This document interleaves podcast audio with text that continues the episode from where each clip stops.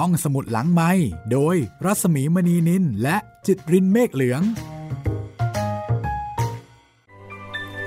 สวัสดีค่ะ ต้อนรับคุณผู้ฟังเข้าสู่รายการห้องสมุดหลังใหม่นะคะ วันนี้ถึงตอนที่ 44 แล้วนะคะ เพื่อไม่ให้เป็นการเสียเวลามาทวนความเดิมกันเลยพลอยเริ่มปรับตัวปรับใจกับเรื่องลูกได้ แล้วก็มีความสุขกับจดหมายที่ตาออสเขียนมาเล่าเรื่องต่างๆ ให้ฟังค่ะ ตาออสนี่เป็นคนที่เขียนจดหมายได้ถูกใจพลอยเหลือเกินนะคะ เพราะว่ามักจะบอกเล่าเรื่องที่พลอยอยากรู้ และสามารถทำความเข้าใจได้ ไม่เหมือนกับตาอั้นที่ฝ่ายนั้นจะเป็นฝ่ายถูกอกถูกใจคุณเปรมซะมากกว่า เพราะว่าเขียนจดหมายแบบเป็นงานเป็นการ ตอนนี้ตาอั้นย้ายไปเรียนกฎหมายที่ฝรั่งเศส ในขณะที่ตาออสเรียนวรรณคดีที่อังกฤษส่วนทางพลอยเกิดเรื่องสำคัญตรงที่คุณเชย ตั้งใจจะมาคืนดีแล้วก็มาขอโทษคุณอุ่น ลอยเป็นคนพาคุณเชยมาพบกับคุณอุ่นที่เรือนนะคะ ด้วยความเข้าใจว่าคุณอุ่นนั้นคงจะถอดเขี้ยวถอดเล็บแล้ว แต่ปรากฏว่าพลอยเข้าใจผิดถนัดค่ะ เพราะคุณอุ่นก็กลับเป็นคนเดิมที่ยังคงหน้าเกรงขาม และที่สำคัญไม่ยอมยกโทษให้กับคุณเชยทำเอาพลอยกับคุณเชยนั้นไปไม่เป็นกันเลยทีเดียวค่ะ คือตอนนี้คุณอุ่นเนี่ยรู้สึกดีกับพลอยมากนะคะ แต่กลับไม่ให้อภัย แล้วก็ทำเย็นชาหมางเมิน ต่อคุณเชย ซึ่งเป็นน้องสาวแท้ ๆ ที่คลานตามกันมาพลอยผู้แสนดีจะแก้ไขปัญหานี้อย่างไรสี่แผ่นดินตอนนี้ก็สะท้อนถึงปัญหาครอบครัวนะคะ ซึ่งบางครอบครัวก็อาจจะเคยเจอกับการที่พี่น้องหมางใจกัน ติดตามได้เลยนะคะ กับตอนที่ 44สี่แผ่นดินค่ะ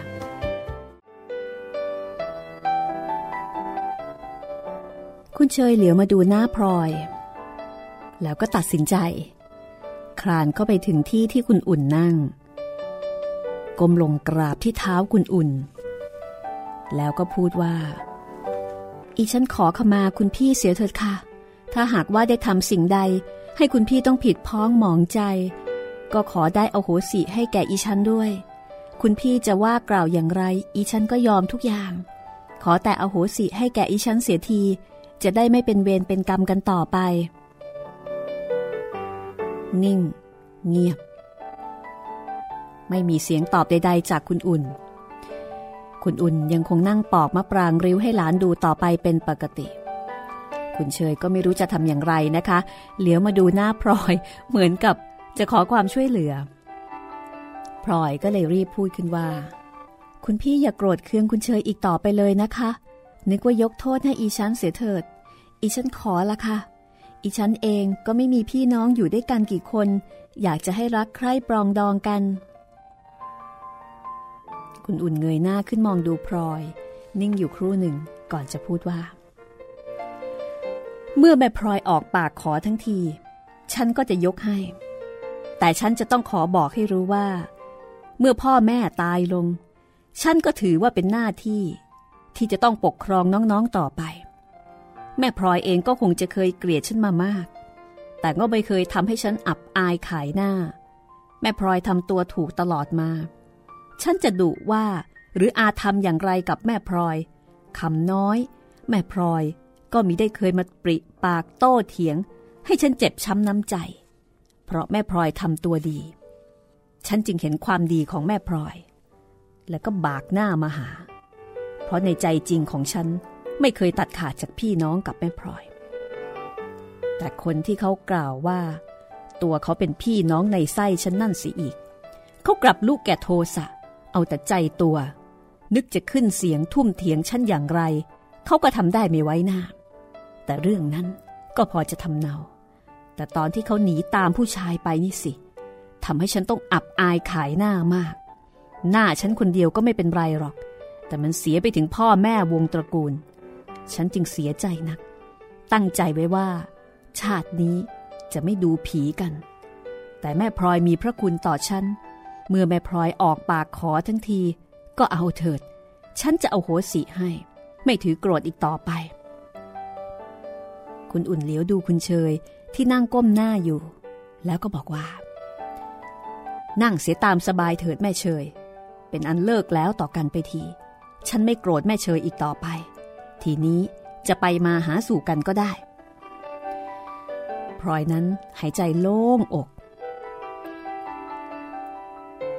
เหมือนกับมีใครมายกเอาของหนักๆที่กดอยู่ออกไปให้พ้นจากอก จากนั้น ก็คุยกันด้วยเรื่องอื่นๆ ต่อไปได้สักครู่พลอยก็ขยิบตาชวนคุณเชยลากลับ และเมื่อลงจากเรือนคุณอุ่น เดินกลับไปบนตึก คุณเชย ก็แลดูตาพลอย แล้วก็หัวเราะ เป็นยังไงแม่พลอย ฉันนี่เป็นน้องสาวที่ดีคนหนึ่งเทียวนะ นั่นสิคุณเชย ฉันใจหายใจคว่ำกลัวคุณเชยจะไปอารวาสกับเธอเข้า แต่คุณเชยทำดีแล้วล่ะ หมดเรื่องกันไปทีฮ่านี่แหละนะเขาเรียกว่าเสือไม่ทิ้งลายละ แล้วเรา ก็ยังกลัวเสือด้วยกันทั้งสองคน จริงไหมคุณเชย คุณเชยหัวเราะกิ๊ก จริงทีเดียวแม่พลอย พอเธอหันมาทำตาเขียวใส่ฉัน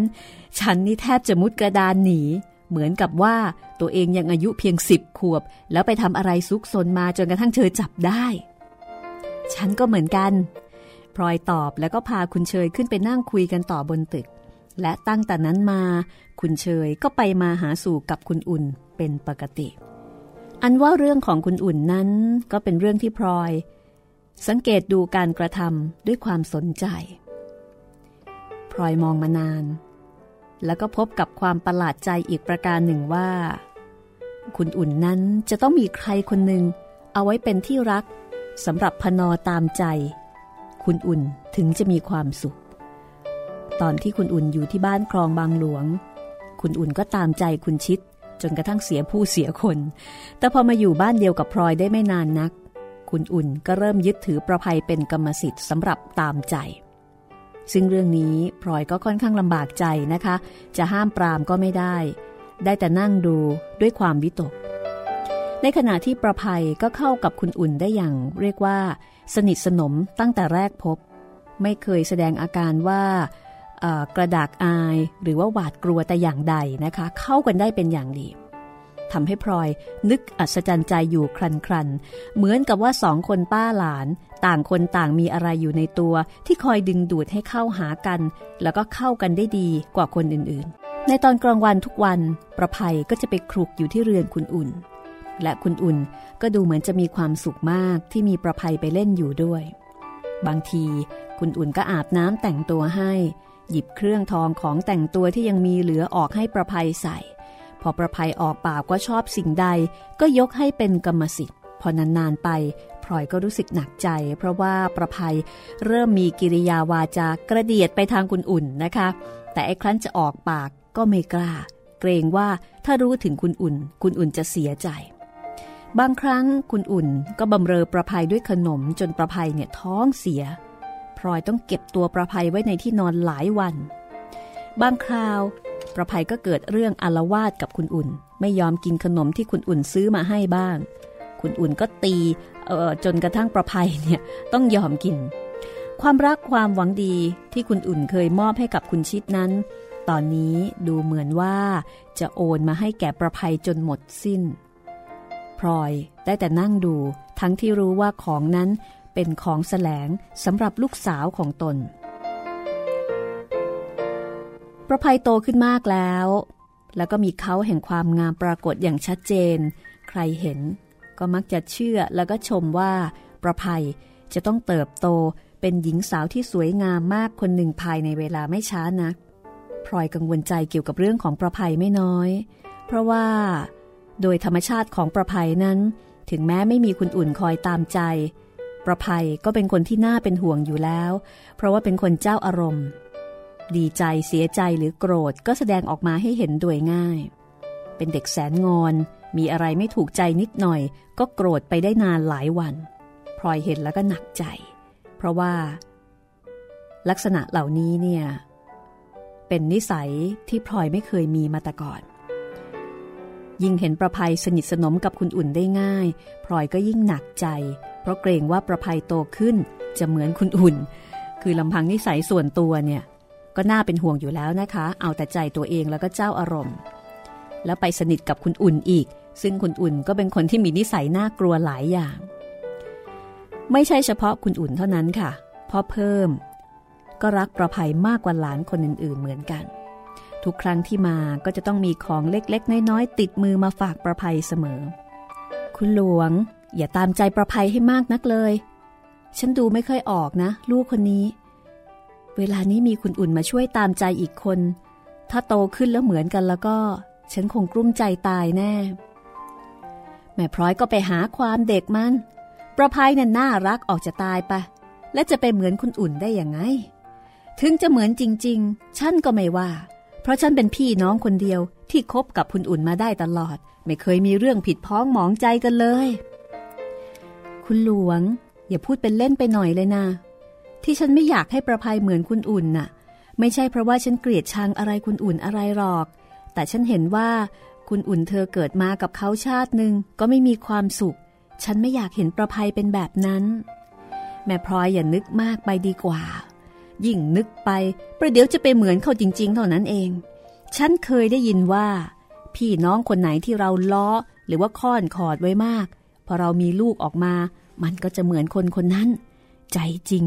ฉันไม่วิตกอย่างแม่พลอยหรอก ประภัยเป็นลูกของแม่พลอย ก็คงจะเชื้อไม่ทิ้งแถว ถ้าจะติดแสนงอนบ้าง หรือเจ้าอารมณ์บ้างโกรธง่ายหายเร็ว ก็เห็นจะได้มาจากแม่ของเรามากกว่า ไม่ได้เหมือนคุณอุ่นบล็อก คอยดูไปเถอะ คำพูดของพ่อเพิ่มก็ทำให้พลอยคลายใจลงไปได้บ้าง แต่ก็ยังไม่ถึงขั้นหายวิตกสบายใจซะทีเดียว แต่เรื่องอื่นๆที่ผ่านเข้ามาในชีวิต ก็ทำให้พลอยลืมเรื่องลูกเต้าไปเสียบ้าง ชั่วครั้งชั่วคราว เช่น วันหนึ่ง ช้อยมาหาพลอยที่บ้าน มากินข้าวอาบน้ำแล้วก็นอนคุยอยู่กับพลอยทั้งวันช้อยยังคงตัดผมสั้นแล้วก็แต่งตัวแบบเดิม เวลามาหาพลอยก็ไม่ได้ใส่เสื้อ แต่ห่มผ้าแถบ แล้วก็ใช้แพรสี่เหลี่ยมคลุมข้างนอก กลิ่นอบร่ำยังคงติดตัว ก็คือยังคงใช้ชีวิต แล้วก็แต่งตัวตามแบบเดิมของคนชาววัง ระหว่างที่นอนคุยกัน ชอยก็บอกว่า พลอยได้ยินเรื่องอะไรหรือยัง มีคนเขามาเล่าให้ฟังเมื่อเช้านี่เอง เรื่องอะไรเหรอช้อย ฉันอยู่แต่กับบ้าน ไม่ค่อยรู้เรื่องราวอะไรกับเขาหรอก เอาก็เรื่องพระวรกัญญายังไงล่ะ เขาลือกันว่า ตกเสียแล้ว ในหลวงท่านทรงถอนมั่น จริงหรือนี่ พลอยยกมือลูบอก ก็ไหนเตรียมกันว่าจะอภิเษกเป็นงานใหญ่ เห็นคุณเปรมว่า จะถึงกับเชิญเจ้าฝรั่งมังค่าเข้ามาในงาน ยังไม่ทันไร ตกเสียแล้วหรือ ฉันยังไม่อยากจะเชื่อเลยช้อย คนที่เขาเล่ามาเนี่ย เขาบอกว่าจริงนะพลอย เขาว่าเขารู้มาจากข้างในสุดทีเดียว แต่ตอนนี้ยังไม่มีใครรู้กันเท่าไหร่หรอก เอบางทีท่านอาจจะกลับมาดีกันได้กระมังช้อย ก็คงเหมือนสมัยเรานั่นแหละ ประเดี๋ยวก็โปรดองค์โน้น ประเดี๋ยวก็โปรดองค์นี้ ประเดี๋ยวคนนั้นก็ขึ้น แล้วก็ตกแล้วก็กลับขึ้นมาอีก ก็แต่ก่อนนี้ท่านมั่นกันอย่างเดี๋ยวนี้เสียเมื่อไหร่ล่ะพลอย คนเคยเห็นเห็น เดินกระทบไหล่กันอยู่ พอเราเผลอๆไปหน่อยเดียว กลายเป็นเจ้าจอมไปแล้วก็มี แต่ก็ดีไปอย่างหนึ่งที่พอเป็นเจ้าจอมแล้ว ต่อไปถึงจะขึ้นจะตก ก็ยังเป็นเจ้าจอมอยู่นั่นเอง แต่เดี๋ยวนี้ไม่เหมือนแต่ก่อนนะ ท่านมีมั่นมีหมายกัน ไม่ได้เรียกขึ้นเองง่าย ๆ เหมือนสมัยเรา ฉันไปกินใจอีตรงคำว่ามั่นนี่แหละ พลอย ถ้าท่านถอนมั่น ก็คงจะแปลว่าเลิกเลย ไม่ขึ้นประวางอย่างแต่ก่อน จิงซีช้อย คิดคิดไป ฉันก็สงสาร เพราะฉันเห็นว่าพระบรกัญญาท่านก็เป็นผู้หลักผู้ใหญ่ดี น่านับถือกราบไหว้ลง และต่อไปนี้ จะเป็นอย่างไรกันล่ะ ข้อนั้นพลอยไม่ต้องวิตกไปรอก คนที่เขาเล่าให้ฉันฟัง เขาบอกด้วยนะ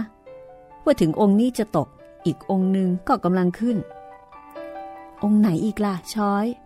ก็องค์น้องพระวรกัญญานั่นละ่ะกรมเดียวกัน และช้อยเคยเห็นท่านหรือเปล่า เคยเห็นหนหนึ่งหรือว่าสองหนที่ตำหนักพระนาง บางทีพลอยอาจจะจำไม่ได้ เพราะไม่ใช่คนชอบเที่ยว อย่างฉัน ฉันเห็นว่าท่านงามกว่าองค์ก่อนเป็นกอง เนตรคม น่ารัก แล้วก็ฉลมแช่มช้อยไปอีกแบบหนึง่งองค์พี่ ท่านเป็นผู้ใหญ่นิ่งๆ แต่องค์นี้ท่านอ่อนหวาน ช่างรับสั่งเอาใจคน ใจฉัน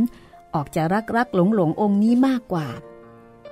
ฉันน่ะ รักท่านมานานแล้วละ่ะ คราวนี้ออกจากปลื้มด้วย ทั้งที่ไม่เคยรู้จักมักคุ้นกับท่านเลย ช้อยนี่ เห็นจะได้เป็นคุณเท่าแก่คราวนี้เอง นี่ ตัวอย่ามาทำดูถูกฉันดีไปนะ คนอย่างฉันขนาดคุณเท้าก็ยังได้ คอยดูไปเถอะ ได้เป็นคุณเท้าช้อยเมื่อไหร่แล้วก็ คอยดูฝีมือแม่มั่งสิ แม่จะแผ่ให้เต็มวังทีเดียว คืนนั้นนะคะ คุณเปรมกลับมาบ้านแต่ตอนหัวค่ำพลอยก็เอ่ยถึงเรื่องที่ชอยเล่าให้ฟัง คุณเปรมก็แปลกใจ เอ ไม่จริงกระมัง แม่พลอยอย่าไปฟังยายช้อยหน่อยเลย ยายช้อยก็อยู่ในวัง สมาคมกับคนแก่อยู่ทุกวัน หัวแกก็อยู่อย่างเก่า ไม่มีเรื่องอะไรจะพูด ก็ต้องหาเรื่องคุยกันไป พอในหลวงโปรดขึ้นมาคนหนึ่ง ก็นึกว่าจะเหมือนอย่างแต่ก่อนมีขึ้นมีตก อะไรต่ออะไร โอ้ย แม่พลอยฟังฉันดีกว่า อย่าไปสนใจกับข่าวพันอย่างนั้นเลย แผ่นดินนี้เนี่ย ไม่เหมือนแผ่นดินก่อนนะแม่พลอย อย่าไปนึกว่าท่านจะมีพระมเหสีหลายองค์ มีสนมกำนันเจ้าจอมเป็นร้อยๆอย่างนั้น ท่านเคยเสด็จนอกอยู่กับเจ้าฝรั่งมามาก เมืองนอกเขาไม่ได้ทำกันล็อก มีเมียคนไหนก็คนนั้น เหมือนอย่างฉันกับแม่พลอยนี่แหละ ตั้งแต่อยู่ด้วยกันมา ฉันก็ยังไม่เคยคิดนอกใจเลย ก็เมื่อไรจะคิดเสียบ้างล่ะ แม่พลอยก็ดีแต่พูดพอฉันมีเข้าจริง ๆ ก็ขี้เกียจจะร้องไห้ขี้มูกโป่งไปเท่านั้น แต่พูดกันจริง ๆ ฉันยังไม่เชื่อในข่าวยายช้อยกุขึ้นเลยนะ แล้วก็ยังไม่นึกว่าจะเป็นไปอย่างนั้นได้ คุณเปรมนี่พูดด้วยความมั่นอกมั่นใจนะคะ แต่ปรากฏว่าสี่ห้าวันเท่านั้นละค่ะ คุณเปรมก็กลับบ้าน คือวันหนึ่งเนี่ยคุณเปรมกลับบ้านนะเนาะแล้วก็มาบอกกับพลอยว่า นี่ แม่พลอยนี่ หูไวไม่ใช่เล่น รู้เรื่องอะไรเร็วกว่าฉันที่อยู่ข้างในซะอีก เรื่องอะไรกันเหรอคุณเปรมพลอยถามเพราะว่า ลืมเรื่องที่พูดกันวันก่อนซะแล้วนะคะอา้าวก็เรื่องพระวรกัญญาที่แม่พลอยบอกฉันเอาไว้วันนั้นยังไรเล่า เรื่องเป็นไปจริง ๆ อย่างที่แม่พลอยว่านั่นแหละพลอยนั้นเป็นคนที่มีนิสัยไม่ชอบการแตกร้าว รู้ว่าใครรักกับใคร ก็อยากให้รักกันยืด ยิ่งบุคคลที่เกี่ยวข้องเป็นเจ้าฟ้าเจ้าแผ่นดินพลอยก็อยากเห็นท่านมีแต่ความเจริญ ไม่อยากให้แตกร้าวหรือว่าหมองพระไทย เมื่อได้ยินชอยเล่าพลอยก็ยังไม่เชื่อสนิทนัก ราะนึกว่าข่าวนั้นยังมีทางที่จะไม่เป็นไปได้ แต่พอได้ยินคุณเปรมยืนยันอีกคนหนึ่งพลอยก็ไม่สบายใจ นึกสงสารพระบรกัญญา จะเป็นเพราะเห็นใจลูกผู้หญิงด้วยกันหรืออย่างไรพลอยก็มิได้นึกถึงสาเหตุ พอมาเห็นอย่างนี้เข้า ฉันก็ยิ่งดีใจที่แม่พลอยไม่ได้ไปเฝ้าแหนในตอนแรก ถ้าไปเข้าจริง ๆ เดี๋ยวนี้เห็นคงจะลำบาก ถ้าฉันรู้ว่าจะเป็นอย่างนี้ ฉันคงจะไปเฝ้าเสียตั้งแต่แรกแล้ว เอ๊ะทำไมล่ะแม่พลอย ก็ เพราะว่าเวลาท่านตกแล้ว คนอื่นที่เขาเคยเฝ้าแน่น ๆ ก็คงจะหายไป ตอนนี้แหละ ก็จะเป็นเวลาที่ท่านต้องการคน จะได้มีใครเหลืออยู่บ้าง และจะมีใครเหลือ ฉันเองไง ฉันนี่ล่ะ จะเป็นคนที่ยังเหลือไปเฝ้าแหนอยู่อย่างเคย แม่พลอยนี่พูดชอบกล ฟังดูยังไงก็ไม่รู้ ฉันน่ะไม่เข้าใจเลยจริง ๆ อะ พักสักครู่แล้วกันนะคะ เดี๋ยวมาทำความเข้าใจกับเหตุผลของพลอย ช่วงหน้าค่ะ ห้องสมุดหลังไม้โดยรัสมีมณีนินและจิตรินเมฆเหลือง มาถึงช่วงที่สองนะคะ ของห้องสมุดหลังใหม่ค่ะ ขออนุญาตตอบเฟซสักนิดหนึ่งนะคะ คุณนัสิมาค่ะ เขียนมาถามที่หน้าวอลของดิฉันเองนะคะใน Facebook บอกว่า สวัสดีค่ะพี่รบกวนถามหน่อยนะคะ ไม่ทราบว่าพี่เคยเล่าเรื่องฟาร์มมนุษย์หรือเปล่าคะที่เป็นสถานที่นำเอาร่างมนุษย์ไปศึกษาที่ป่าแห่งหนึ่งค่ะจำได้ว่าเคยเปิดไปในห้องสมุดหลังใหม่ แต่จำไม่ได้ว่าพี่หรือท่านอื่นเล่าไว้ อยากจะโหลดมาฟังนะคะ แล้วก็เขียนลงท้ายว่าสี่แผ่นดินสนุกมากค่ะพี่ เท่าที่จำได้ไม่เคยเล่านะคะ คือที่เป็นเรื่องยาวๆ เป็นเรื่องเป็นราวเนี่ยไม่มี แต่ถ้าจะมีก็อาจจะเป็นลักษณะของข่าวสั้นแแต่จำไม่ได้จริง ๆ ค่ะต้องขออภัยนะคะ แล้วก็ขอบคุณที่บอกว่าติดตามห้องสมุดหลังใหม่สนุกมาก คนเล่าก็สนุกเช่นกันค่ะ สำหรับสี่แผ่นดินตอนนี้นะคะ มาถึงตอนที่ 44 แล้วก็เป็นตอนที่นอกจากจะมีเรื่องความหมางใจกัน แล้วก็การคืนดีของคุณอุ่นกับคุณเชย อีกประเด็นหนึ่งก็คือการขึ้นการตก การขึ้นการตกในที่นี้ไม่ได้หมายถึงหุ้น แต่หมายถึงผู้ที่เป็นคู่มั่นคู่หมายของในหลวงรัชกาลที่ 6 นะคะ ซึ่งต่อเนื่องมาตั้งแต่ตอนที่แล้วว่า หม่อมเจ้าหญิงวันวิมลซึ่งเป็นพระธิดาในพระเจ้าบรมวงศ์เธอกรมพระนราธิปประพันพงศ์นะคะ เป็นที่โปรดปรานของพระเจ้าอยู่หัวรัชกาลที่ 6 แล้วก็ถือได้ว่าเป็นสตรีคนแรก ที่มีพระราชประสงค์จะสถาปนาเป็นพระราชินีคู่พระไทย แล้วก็สถาปนาเป็นพระวรกัญญาประธาน พระองค์เจ้าวัลภาเทวี ซึ่งตอนนั้นมีพระชนษา27 นะคะ มีพระรูปโฉมแล้วก็พระคุณสมบัติที่โดดเด่นเป็นที่ต้องพระราชหฤทัยของในหลวงรัชกาลที่ 6 จากนั้นค่ะ นามของพระวรกัญญา ก็เป็นที่โจดจันไปทั่วบ้านทั่วเมือง บรรดาผู้คนนะคะ ที่ อาจจะเป็นข้าราชบริพารข้าราชการ แล้วก็บรรดาผู้ดีมีตังทั้งหลายในยุคนั้นเนี่ยต่างก็พากันไปเฝ้าแหนพระบรกัญญา ไปฝากเนื้อฝากตัว อันนี้เรียกว่ากำลังขึ้น ในขณะที่แม่พลอยของเราเนี่ยไม่ไป เพราะว่าไม่ชอบทำตามอย่างคนอื่น ในการที่จะไปประจบประแจงเอาใจคนที่กำลังขึ้นนะคะ ปรากฏว่าจากนั้นค่ะ ผ่านไป 8 เดือน ก็มีข่าวใหญ่ออกมาว่า พระบาทสมเด็จพระมงกุฎเกล้าเจ้าอยู่หัว ทรงถอนมั่น ทรงถอนมั่นพระวรกัญญาประธาน พระองค์เจ้าวลภาเทวีเสียแล้วนะคะ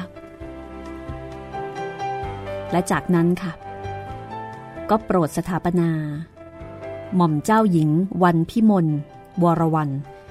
ซึ่ง ก็ไม่ใช่ใครอื่น เป็นพระคณิษฐาร่วมพระบิดาเดียวกัน แล้วก็โปรดเปลี่ยนพระนามใหม่ว่า หม่อมเจ้าหญิงลักษมีลาวันสำหรับพระองค์นี้เนี่ย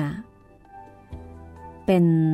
เจ้านายที่มีพระสิริโฉมงดงาม พระอัธยาศัยสงบสงเงียม มีความสามารถด้านศิลปะการแสดงเป็นเลิศนะคะ พระบาทสมเด็จพระมงกุฎเกล้าเจ้าอยู่หัว ก็มีพระราชประสงค์ที่จะทรงอภิเษกสมรสต่อไป โปรดสถาปนาเป็นพระเจ้าบรวงเธอ พระองค์เจ้าลักษมีลาวัน เมื่อวันที่ 27 สิงหาคม 2464 สถาปนาอีกครั้งหนึ่งนะคะ เป็นพระนางเธอลักษมีลาวัน คนทั่วไป เรียกขานว่าเสด็จ แต่ว่าแม้จะทรงสนิทเสน่หาในพระนางเธอเพียงใดแต่ก็มิได้เหนือไปกว่าพระราชประสงค์สำคัญ นั่นคือการมีองค์รัชทายาทสืบพระบรมราชสันตติวงศ์ซึ่งพระนางเธอลักษมีลาวัน ไม่มีรัชทายาทสนองพระราชประสงค์นี้ได้นะคะ ในการต่อมาจึงทรงแยกพระองค์ดำรงพระชนชีพอยู่ตามลำพังอย่างสงบค่ะ ก็คือ แยกไป ก็เป็นอีกท่านหนึ่งนะคะที่เป็นคล้ายๆ กับเป็นประวัติศาสตร์ ความรักของพระบาทสมเด็จพระมงกุฎเกล้าเจ้าอยู่หัวค่ะ แต่ว่า เรื่องราวในสี่แผ่นดินตอนนี้เนี่ยเป็นตอนที่ องค์น้องก็คือ หม่อมเจ้าวันพิมลนะคะกำลังขึ้นในขณะที่องค์พี่เนี่ยตก อันนี้ก็สะท้อนให้เห็นถึงโลกธรรมเลยนะคะ ว่าชีวิตมีขึ้นมีตกขึ้นอยู่กับว่าเราจะจัดการกับสถานการณ์แบบนี้เนี่ยอย่างไร ทั้งในขณะที่เราเป็น ผู้ที่ขึ้นผู้ที่ตกหรือ เราเกี่ยวข้องกับคนที่กำลังขึ้นกำลังตก แม่พลอยมีวิธีคิดที่ไม่เหมือนคนอื่น ลองไปฟังดูเลยนะคะ กับสี่แผ่นดินตอนที่ 44 ช่วงที่สองค่ะ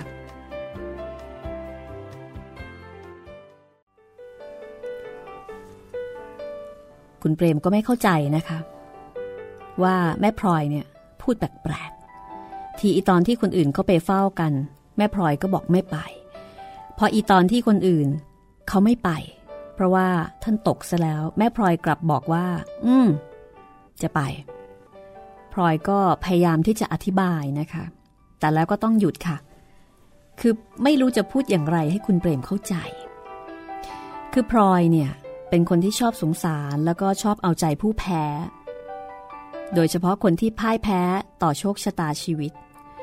คนไหนที่กำลังประสบโชคกำลังลอยตามกระแสชีวิตอย่างเฟื่องฟู พลอยจะไม่ค่อยเอาใจใส่ ไม่ใช่เพราะว่ารังเกียจหรือว่าอิจฉาริษยานะคะ แต่เพราะเห็นว่าเขาดีพอที่จะรักษาตัวเองได้อยู่แล้ว แต่ใครที่กำลังตกอับ หมดอำนาจวาสนา คนคนนั้นจะได้รับความสนใจจากพลอยทันทีค่ะ และถ้าสามารถจะหยิบยื่นความช่วยเหลือได้บ้าง พลอยก็จะทำทันที ความคิดเหล่านี้พลอยรู้ว่าเป็นแต่ความรู้สึกประจำตัว มีได้ประกอบด้วยเหตุผลที่ดีนัก และถึงจะมีเหตุผล ก็มีเหตุผลที่คุณเปรมเนี่ยคงไม่สามารถจะเข้าใจได้ พูดไปก็ไร้ประโยชน์ และพลอยก็เป็นคนพูดน้อยอยู่แล้วโดยนิสัย ก็ไม่รู้ว่าจะสรรหาถ้อยคำอะไร มาอธิบายให้คุณเปรมเข้าใจความรู้สึกนึกคิดอันแท้จริงของตัวเองได้ อย่างไรก็ตามค่ะ ในที่สุด ข่าวเรื่องในหลวงทรงถอนมั่น พระวรกัญญา และก็ทรงมั่นกับหม่อมเจ้าหญิงอีกองค์หนึ่ง ซึ่งเป็นพระคณิษฐา และภายหลังได้สถาปนาพระยศเป็นพระองค์เจ้า ก็เลื่องลือแพร่หลายไปทั้งเมือง คุณเปรมเรียกข้างในพระองค์ใหม่ว่า เสด็จ วันหนึ่งหนึ่งก็คุยเรื่องในหลวงบ้าง เสด็จบ้างให้พลอยได้ยิน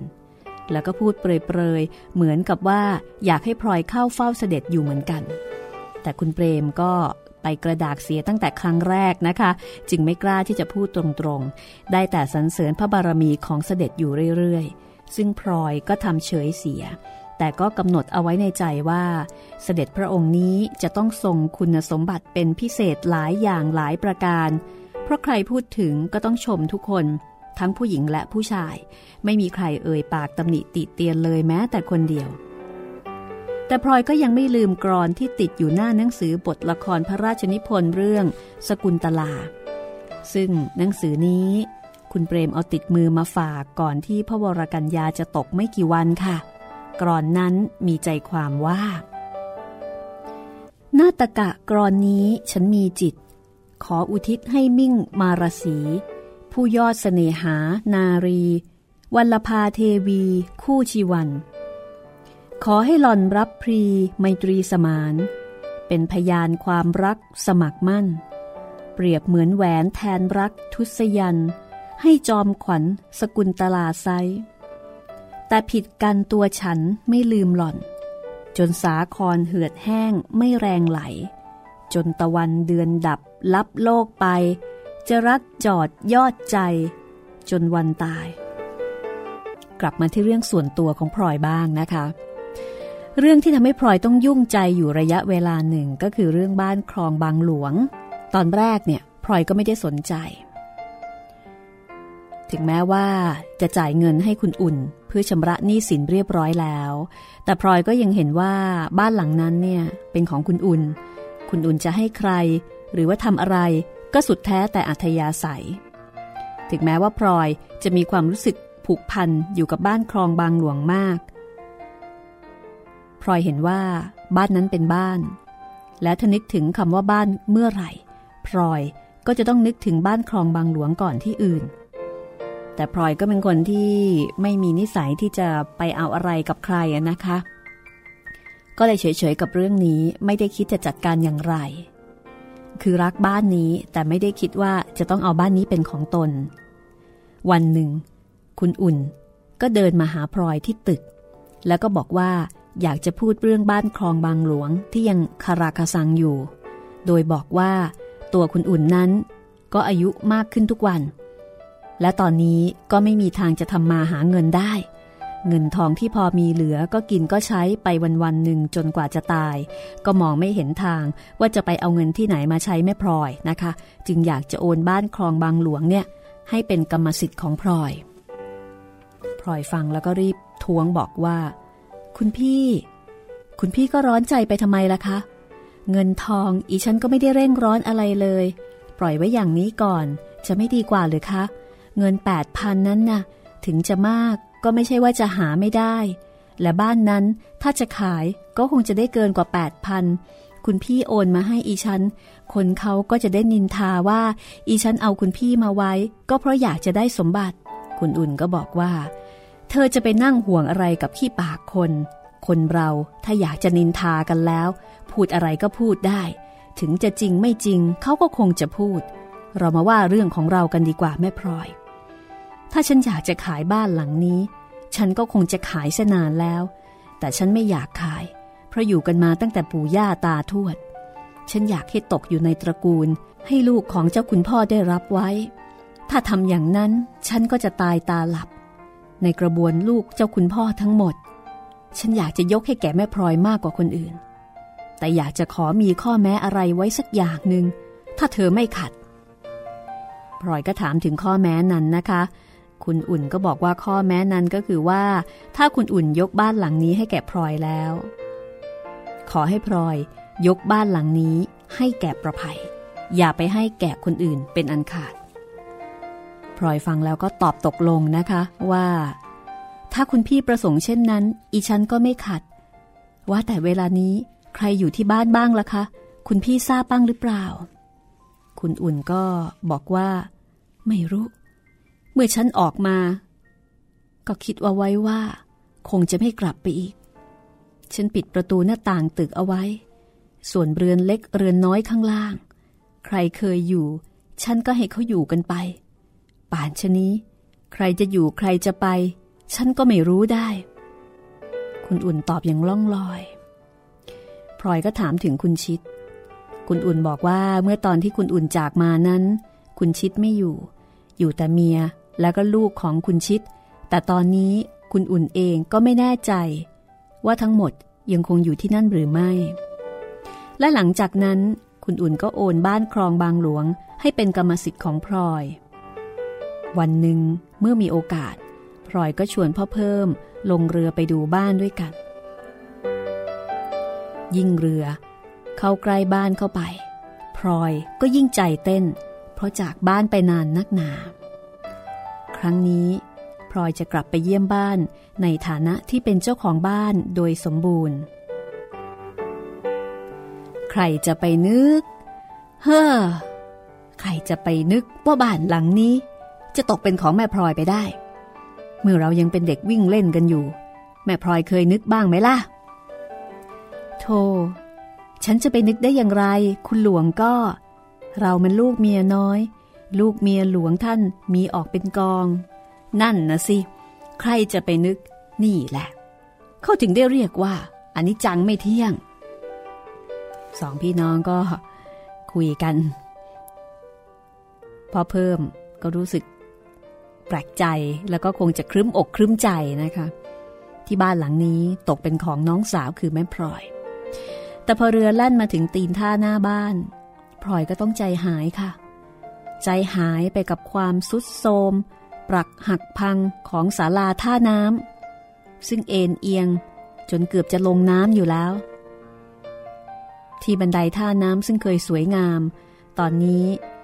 มีคนนั่งสองสามคน กำลังล้างผักบ้าง ซักผ้าย้อมมะเกลือบ้าง พลอยค่อยๆก้าวขึ้นจากเรือ แล้วก็ย่องหลีกทางคนที่อยู่ตามขั้นบันไดขึ้นไป คนเหล่านั้นก็ไม่ได้สนใจพลอยนะคะ ก้มหน้าก้มตาทำธุระของตนไป เหมือนกับว่าท่าน้ำนั้นเป็นท่าน้ำสาธารณะยังไงอย่างนั้น พอพลอยโผล่เข้าไปในบ้านก็ต้องใจหายอีกเป็นครั้งที่สองแล้วค่ะ เพราะที่ลานบ้านนั้น มีคนเอาผ้าย้อมมะเกลือมาตากเอาไว้ กลายเป็นลานตากผ้าพลอยเหลียวหลังมาดูพ่อเพิ่ม เหมือนกับจะขอความเห็น แต่พ่อเพิ่มก็บอกว่า ไม่เป็นไรล็อกแม่พลอย เดินต่อไปเถอะ บ้านที่ไม่มีเจ้าของคอยดูมันก็เป็นอย่างนี้แหละพลอยก็แข็งใจ เดินเข้าไปในบ้านตามคำแนะนำของพี่ชาย แต่พอเห็นสภาพภายในบ้านก็อยากจะร้องไห้เลยทีเดียว เพราะว่าตัวตึกนั้น เหมือนกับซากศพของคนที่พลอยเคยรู้จักเคยรัก ที่มานอนตายโดยปราศจากสิ่งปกคลุม ต้นโพต้นไทรเริ่มจะขึ้นงอกงามบนชายคาบ้าน บางต้นก็โตอย่างน่าใจหาย ตามระเบียงชั้นบนก็มีอยากย่ายใยแมงมุมจับอยู่เต็มไปหมด บางอัน ก็มีแมงมุมตัวโตๆเกาะอยู่อย่างหน้าขยะขยง กระเบื้องที่ปูเป็นทางเดินเข้าไปจนถึงตัวตึก ก็แตกหายไปแล้วเป็นส่วนมาก ปล่อยทางเดินเอาไว้เป็นหลุมเป็นบ่อ ลูกมาหวดกระเบื้องสีเขียวตามราวบันได ก็แตกบ้างบินบ้างไปหลายลูก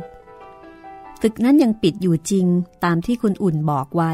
แต่ก็มีร่องรอยว่ามีคนอาศัยอยู่ตามใต้ถุนโถงข้างล่าง แม้แต่ระเบียงชั้นบน เพราะว่ามีหม้อข้าวหม้อแกง เศษอาหารแล้วก็ผ้าผ่อนที่ตากเอาไว้ตามลูกกรงระเบียง แม้แต่พ่อเพิ่มก็ยังอุทานว่า ความจริงฉันก็ออกจากบ้านนี้ไปไม่นานเท่าไหร่ แต่ทำไมถึงได้โซมเร็วอย่างนี้ก็ไม่รู้พลอยมองดูรอบๆตัวก็ยิ่งใจหายยิ่งขึ้น ของบางอย่างที่เคยรู้จักดีเมื่อยังเด็กๆ จนบัดนี้ก็ยังคงเหลืออยู่บ้าง ต้นปีบใหญ่ ต้นพิกุลใหญ่ ที่เคยแย่งกันเก็บดอกกับเด็กๆ ตอนนี้ก็ยังคงอยู่แผงเงาร่มรื่น เด็กสองสามคนนั่งเล่นกันอยู่ใต้ต้นไม้เหล่านั้น พลอยก็ไม่รู้ว่า เป็นลูกใครบ้างนะคะ ต้นไม้ดัดที่เจ้าคุณพ่อก่อกระถางอิฐ แล้วก็ปลูกไว้เป็นแถวๆข้างตึกก็ยังอยู่เกือบครบ แต่ทำท่าว่าจะโตเป็นต้นไม้ต้นใหญ่ เพราะไม่มีใครคอยดัดคอยดู ต้นไม้ดัด ที่เจ้าคุณพ่อเคยสนใจเป็นนักหนา ลงมาเดินดู ทั้งเวลาเช้าและเวลาเย็น ตอนนี้มีคนเอาเชือกไปขึงเป็นราวตากผ้า แล้วก็มีผ้าเก่าๆตากอยู่สองสามชิ้นพลอยมองแล้วก็รู้สึกบอกไม่ถูก พูดไม่ออกบอกไม่ถูกเลยทีเดียว ของทุกอย่าง คุ้นเคยลูกตาจำได้หมด แต่ของทุกอย่างเปลี่ยนไปในลักษณะที่น่าสมเพช เหมือนกับคนคนหนึ่งที่เคยมีสภาพเป็นอยู่อย่างดี แล้วมาเจ็บไข้ยยากจนลงพลอยเดินเลาะตึก เดินไปตามหลังบ้านแล้วก็เรียกว่า ฝากความรกรุงรัง เศษขยะเข้าไป เรือนของแม่ยังคงอยู่ ถึงจะเก่าแก่มาก แต่ก็ยังคงอยู่เป็นรูปเรือน เสาบางต้นผุกร่อนไปจนแทบจะขาด หลังคาโบอยู่เป็นบางแห่ง แต่เรือนทั้งหลังก็ยังคงอยู่ ความหลังต่างๆมากมาย วูบกลับเข้าสู่หัวใจพลอย ภาพตนเองเมื่อยังเด็กอยู่กับแม่บนเรือน หรือเล่นอยู่กับพ่อเพิ่ม และคุณเชยที่ใต้ถุนยังแจ่มใสยอยู่ในความทรงจำพลอยเหลือบดูระเบียงเรือน ตรงเสาต้นที่แม่เคยชอบนั่ง ใจนั้นก็หวนคิดถึงแม่ จนน้ำตาไหลซึมออกมา โดยไม่รู้สึกตัว คุณพลอย เสียงใครเรียกชื่อพลอยเบาๆจากข้างหลัง พลอยเหลียวไปดู หญิงคนหนึ่ง นั่งอยู่กับพื้นดิน พอพลอยหันหน้าไปดู หญิงคนนั้นก็ยกมือไหว้อย่างนอบน้อม พลอย เพ่งมองเจ้าของเสียงอยู่นาน เพื่อฟื้นความทรงจำว่า คนคนนั้นเป็นใคร หญิงคนนั้นไม่ใช่คนสูงอายุ เพราะผมยังดำอยู่ แต่หน้าตาซูบซีด ร่างกายก็ผายผอม ดวงตาก็ลึกกรวง จนดูคล้ายคนแก่ หญิงคนนี้เป็นใคร ติดตามได้ ตอนหน้าตอนที่ 45 สี่แผ่นดิน บทประพันธ์ของหม่อมราชวงศ์คือกริชประโมทค่ะ วันนี้หมดเวลาของห้องสมุดหลังไม้นะคะ สวัสดีค่ะ ห้องสมุดหลังไม้โดยรัสมีมณีนินและจิตรินเมฆเหลือง